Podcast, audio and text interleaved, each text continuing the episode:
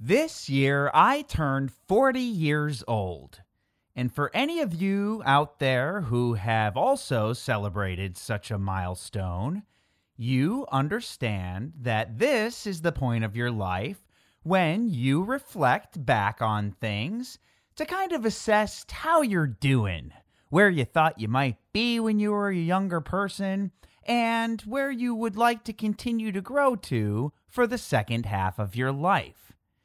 As I was cleaning out my closet recently, something you find yourself doing more and more as a forty-year-old, I came across my writing book from when I was ten years old, thirty years ago, and I sat down to see what I had written oh so long ago. And I was kind of hoping I would find some sort of a gem that was truly hilarious or absolutely revealing about the adult that I would become. But what I found was that when I was ten years old, I was obsessed with Freddy Krueger, a handful of cartoon characters, Pee Wee Herman, and Alf. nineteen eighty-eight was a leap year, represented by the Roman numerals M C M L X X X V I I I. That saw Ivana Trump become a U S citizen, Lieutenant Colonel Oliver North indicted for defrauding the U S government amid the Iran-Contra scandal, NASA scientist James Hansen testifying to the U S Senate that man-made global warming had started, Kuwait Airways Flight four two two hijacked for sixteen days over three continents, McDonald's opening doors in its first communist nation, Belgrade, Yugoslavia, and the Chicago Cubs playing their first night game ever at Wrigley Field against the New York Mets and winning six to four. George H W. Bush beat Michael Dukakis in the presidential elections, as Sonny Bono was elected mayor of Palm Springs, California. Popular songs of the year were Need You Tonight by I N X S, Got My Mind Set on You, George Harrison, Sweet Child O' Mine, Guns N' Roses, Get Out of My Dreams, Get Into My Car, Billy Ocean, Hold On to the Nights, Richard Marx, and Don't Worry, Be Happy, Bobby McFerrin. The world of music said goodbye to Roy Orbison, Andy Gibb, and the jazz trumpeter Chet Baker, while welcoming the incomparable Adele, who, unfortunately, has been ruined for me by every grocery store in the nation. Memorable films born in nineteen eighty-eight, Cocktail, Rain Man, Coming to America, Big, Twins, Die Hard, The Naked Gun, Crocodile Dundee two, Short Circuit two, Beetlejuice, A Fish Called Wanda, Scrooged, Willow, Young Guns, Dirty Rotten Scoundrels, The Great Outdoors, Child's Play, and License to Drive. Along with the fine actors, Jesse Plemans, Haley Joel Osment, Michael Cera, Alana Masterson, and Emma Stone. As Halloween is right around the corner, a time of year that makes me feel like a kid again, I thought it would be fun to masquerade as a younger Albert Einstein and share excerpts from this writing book. This is Decennial.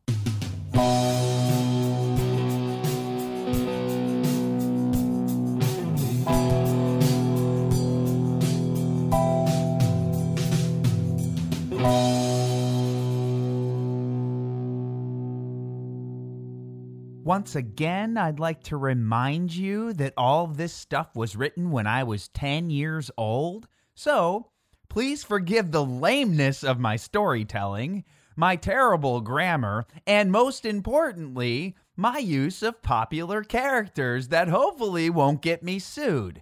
Again, this came from my ten-year-old mind. I just thought it would be fun to share with you all. So, the first entry in this book, which actually has illustrations that I'm going to include on the cover of this episode. So enjoy that, and I will explain when certain pictures come up in our stories. So the first entry is called Wings, and it goes like this. Hello, my name is Corwin Cooper, and I have a weird but true story to tell you about myself. It all started when I was twelve years old. Corwin, come down for breakfast. Okay, Mom, I'll be right there. When I was brushing my teeth, I saw some wings like eagles in the background. I turned around and saw nothing. I turned back and I saw them again in the mirror. I blew up. Jack, my brother, if it's you who's doing this, I'll kill you, you dope. Then I found out they were my wings. I had grown them. Maybe I had caught a disease I call birditis, which means to grow wings from a bird with a contagious disease. And when I got downstairs, it was just as I thought. My parents and my brother laughed until their eyes watered. My friend Jim met me on our way to school. What is that gruesome thing? Said Jim. I replied, that's the wings I grew overnight. Jim also mumbled, is it contagious? I sighed, I don't know, but first I want to find out if it will ever go away. We'll go to the library after school, I shouted as we parted to classes. Everything was fine until math. The teacher said, Corwin, come up and do number twenty and take off that ridiculous coat. No. Why? Uh, oh yes, it, uh, it's, um, freeze day. Really? Yes, and if I take it off, I'll, um, freeze to death. It says so in the Bible. Uh-huh. Well, what chapter? I want to find out if I should take off my jacket. Come on, I've had enough fooling around. Either you take it off now or detention for the rest of the month. Okay. But if I die, I'm after you. Don't worry, I think you'll live. So I took off my jacket, and it was just like this morning. Kids were cracking up. Well, when Jim and I arrived at the library, we found out that birditis was contagious. Whoa, get away, Jim said. But it was too late. He had grown wings too. We read on. It said, birditis never goes away once you have it. Jim couldn't stand his parents when he got home. So we got a taxi to the airport, and that brings us back here. Jim and I just started our own airlines. Thank you, and I hope you enjoyed the story. This is Corwin Cooper signing off. The end. And the illustration that goes with this story is the half-man, half-airplane with wings that you'll see on your cover. What's next? It seems my teacher had us take the lyrics from the song My Favorite Things and replace them with our own favorite things. My apologies to Rodgers and Hammerstein. My favorite things. Peaceful, nice nature and cloudy, cool plane trips, big money poker, sweet-tasting peaches, truthful telling encyclopedias, watching Garfield's videotapes, these are a few of my favorite things. Terrible rhyme scheme. Next verse. Keen, neat baseball cards and fun-filling soccer, neat, weird science and awesome fun kiting, totally cool roller coasters, awesome-tasting macaroni, these are a few of my favorite things. Last verse. Very funny jokes and singing good songs, funny, joyful D J Jazzy Jeff and great entertaining John Larroquette, both names misspelled, these are a few of my favorite things. Year twenty-one fifty-eight, the latest scientific experiment. Arfred and Nicole are arguing about their ideas.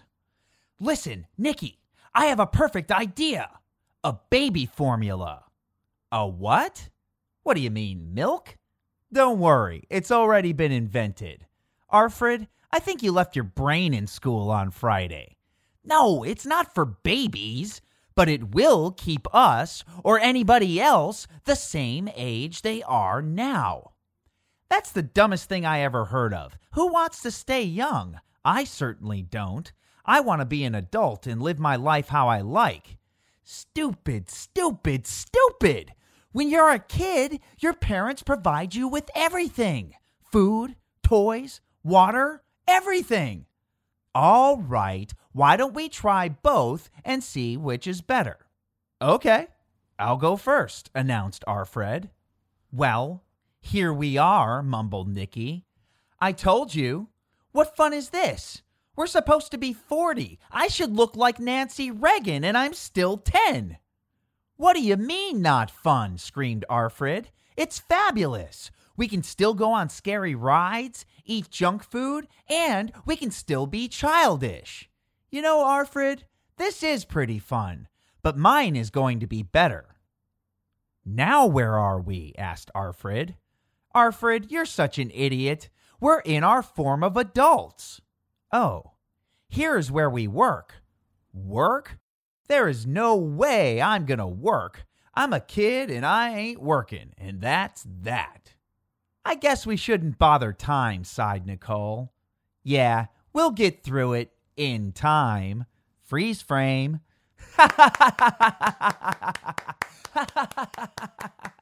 What a terrible story. This story doesn't even make any sense. It doesn't go anywhere. There's no plot. There's no conflict. I don't understand. Oh, I'm so sorry, folks. Next story.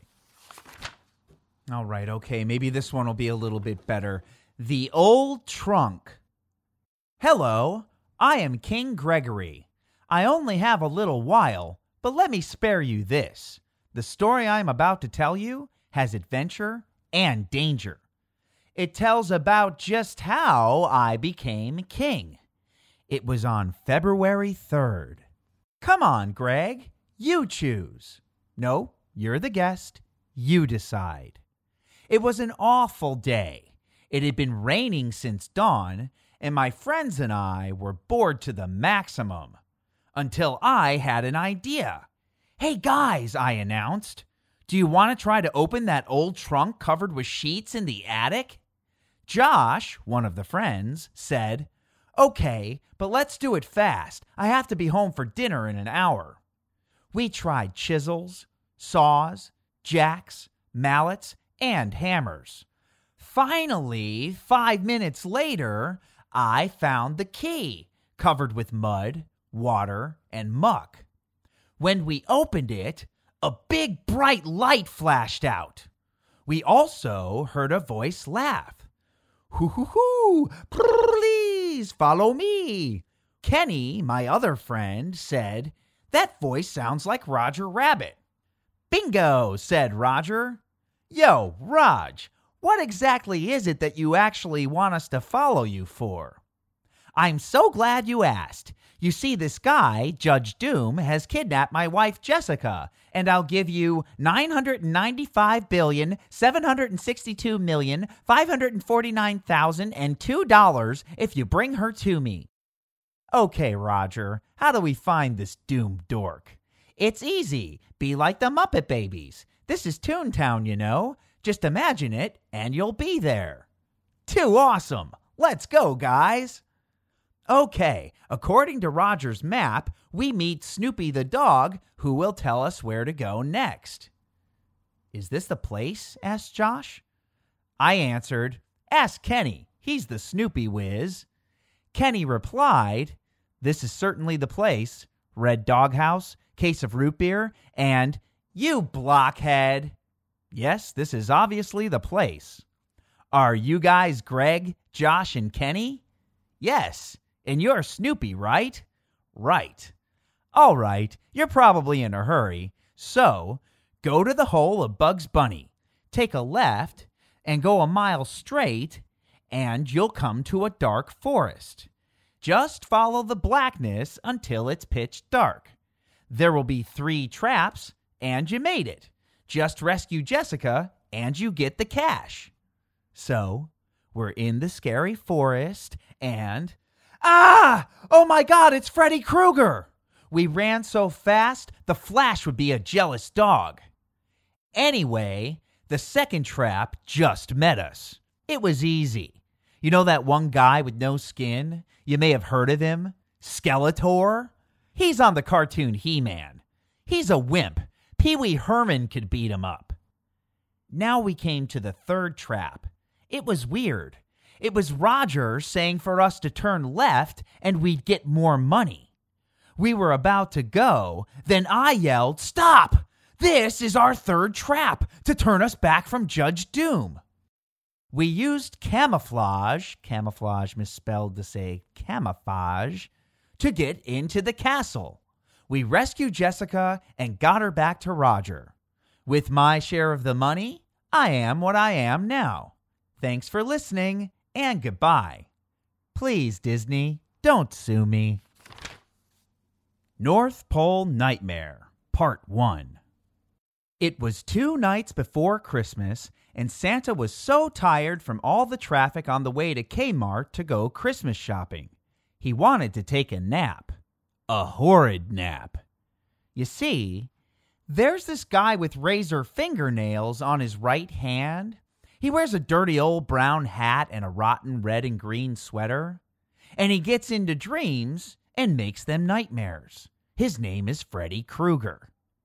Getting back to the story, Freddy came into Santa's dream, and the first thing he said was, "Well, fat man, last year I didn't get a present. I'll just have to rip you off this year. You put on some weight. I like the way you were last year. Ha ha ha ha ha ha." With these knives, he chops Santa's best belt. Good thing this didn't really happen, because if it did, Santa's pants would fall down. But to be on the safe side, Santa had Rudolph and his red nose keep him awake. The end. Or is it? God, I hope I got an F on this paper. This is terrible, though. These stories are terrible. Ah, yes. Five-paragraph essays. The cornerstone of every public elementary school. This essay is about soda pop, which where I grew up was really just called pop. Soda pop. My principal has stated that we cannot have soda pop in our lunch. He thinks that soda pop has too much sugar, has too many calories, and is hard to dispose of the cans by burning. I agree with him. I think that soda has too much sugar, because since pop has been around, people have gained weight, and sugar causes people to be rather large. I also know it has too much sugar because sugar makes you hyperactive, and after people drink it, they become very active. Plus, sugar is bad for your teeth, and dentists have proof that soda is doing this. The explanation for calories is if you get the urge to run after you drink soda, the calories burn to have you sweat, and could cause a cramp in your body. There are seventy-five calories in soda. I don't think that that is scientifically correct, but that's what I said. So it would take an hour and fifteen minutes for that to burn off in your body. And that would make you feel like the things above for a long while. Lastly, it's hard to dispose of the cans by burning. People can take cans to the nearest grocery store and put them in the recycling machine to get money. When you burn cans, it gives off a gas that smells awful. It is also hard to get it out of the melting spot. I have no idea what I mean there. Plus, it is a waste of fuel and matches to light it. Furthermore, I agree with the principal with the reasons here. I hope you are too. Just remember the things about soda so you can be the way you want to. The reasons to have gum. Recently, my parents said I couldn't eat or buy gum. They said it was unhealthy, a waste of money, and it caused litter. I disagree with that. I don't believe it's unhealthy. Not all gum has sugar. Chewing gum is good for your jaws. Lastly, it helps to keep you calm. I disagree that it is a waste of money. It costs thirty-five cents a pack and gives you fifteen pieces. Besides, one piece lasts a long time. I don't believe chewing gum causes litter. People put it in the wrapper. Not all people throw it around. It helps things stay in the garbage by sticking it on the side of the can. These are my reasons for the best of gum. I'm going to give this to my parents. Then they will say it is not a waste of money, and it is not unhealthy, and it doesn't cause litter. Okay, next we have a free-form two-verse poem called Way Down Deep. Underneath the ocean, way down deep, in the weeds, in the sand, in the muck, lives a shark that eats meat. He is very fat, and his flippers are flat. In killing, he gets lots of luck. He's eighteen years, and he lives in the mold. To animals, he's just a dumb schmuck. Underneath my house, way down deep, in the water and the rats, spiders are left for keep. Where it's yucky to go, you never see snow, and you cannot feel the wind blow. And the illustrations that go along with this terrible poem are the fish and shark that you see on the cover, and the man in blue with a high butt, and the giant spider looking at a mouse. Okay, just a little more terrible prose for you. I could see why Sylvia Plath commits suicide. Here is a four-verse poem titled, If I Were in Charge of the World. If I were in charge of the world, all chocolate sundaes would not be very swirled, where boys wouldn't be bad, and bikers wouldn't be rad, and garbage bags wouldn't be glad. If I were in charge of the world, it would be easy to get dates with girls, where most things would be made out of metal and no thinking like Hansel and Gretel. If I were in charge of the world, Pluto would not be a world, because Pluto's a dog and he eats like a hog. Plus he might bite you, besides if he howls, he'll fright you. If I were in charge of the world, every pigtail would be curled. And technically speaking, it would be a great world. Okay, let's see what trademark I violate in this story. Grommets with a Z. A grommet is a very furry thing with big eyes, a big nose, and they're always saying, hiya. I'm going to tell you a story about Grommy Grommets. It all started when he was out with his good friend Alf. Ha! That was a good one, said Alf, as Grommy told a joke. You all know the story of Gordon Shumway, Alf, right? He rode his spaceship from Melmac alone, and he landed in the roof of the Tanners. But Grommy was with Gordon when they landed on Earth. They weren't together when they crashed because the ship cracked in half. Gordon landed in the Tanners, and Grommy landed in a police office. Grommy became a cop, and he was a darn good one. He caught so many criminals, there were no crimes for two straight years. On July tenth, nineteen eighty-seven, Grommy had the scariest job of his career. Grommy had to stop the new gang called Black Blood from tearing up the city. Grommy went out and ran into them. He said, "Come with me quietly." They had hidden spray paint behind their backs for a moment and then took him out. They put a mohawk on Grommy and made his face purple, black, red, blue, orange, yellow, brown, pink, gold, and silver instead of green, his real color, and took his gun. Grommy knew it would be dangerous to have a bunch of punks with the revolver. He tracked them down and fought fire with fire. For the five hundredth time, he said, "You have the right to remain silent. Whatever you say can and will be used in a court of law. You have the right to an attorney. Now spread your legs and hands against the wall." He arrested all those scumbuckets. Then he came up to the toughest part of the year. Alf did something illegal, as usual, and Grommy was sent out to get him. He really didn't want to arrest his friend, so he quit being a cop, and Alf and Grommy went back to Melmac in a rocket. The end. Moments of hesitation. For some time, I have been wanting to go fishing. I've been practicing in the house for weeks. I've been so expletive mad I couldn't go fishing, and my brother could. I could just hear him talking in that hot-shot fisherman way about how much fun he had. My dad told me I wasn't old enough to hold the pole. That was the main problem. I have been wondering how it really is to catch a fish. I see my brother on videotapes, but it's just not the same. Now I'm in the car worrying about what it's going to be like. All I have to do is catch a fish. Now we only have five minutes left to fish. Come on, fish, start biting. Then I finally caught one. A beautiful sunfish. And I was proud.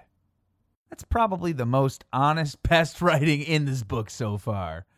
And the illustration that you'll find from it is the T V with a picture of a fish on a pole, and you can see a V C R with a play, rewind, and fast-forward button.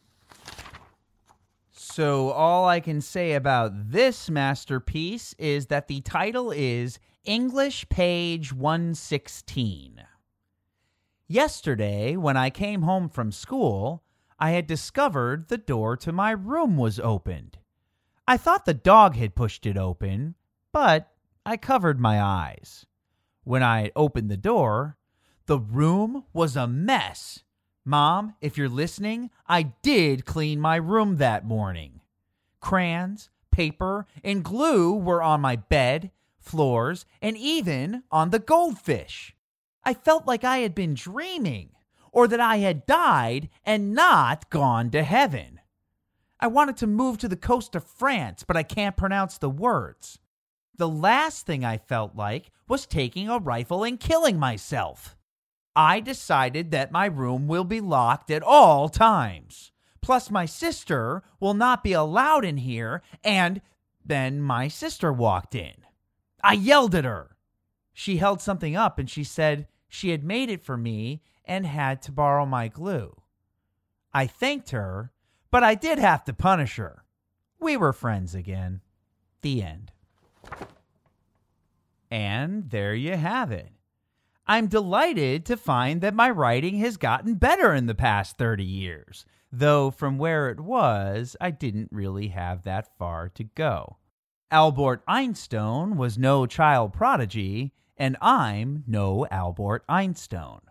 So I hope that you'll forgive the fact that our season two finale will not come out on schedule.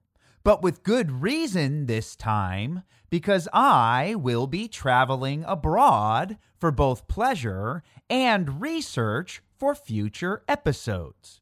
But don't worry, the finale is recorded. It just won't be completely edited before I leave. But I promise you, it will be well worth the wait. Featuring actual child prodigies, teenage avant-garde master talents.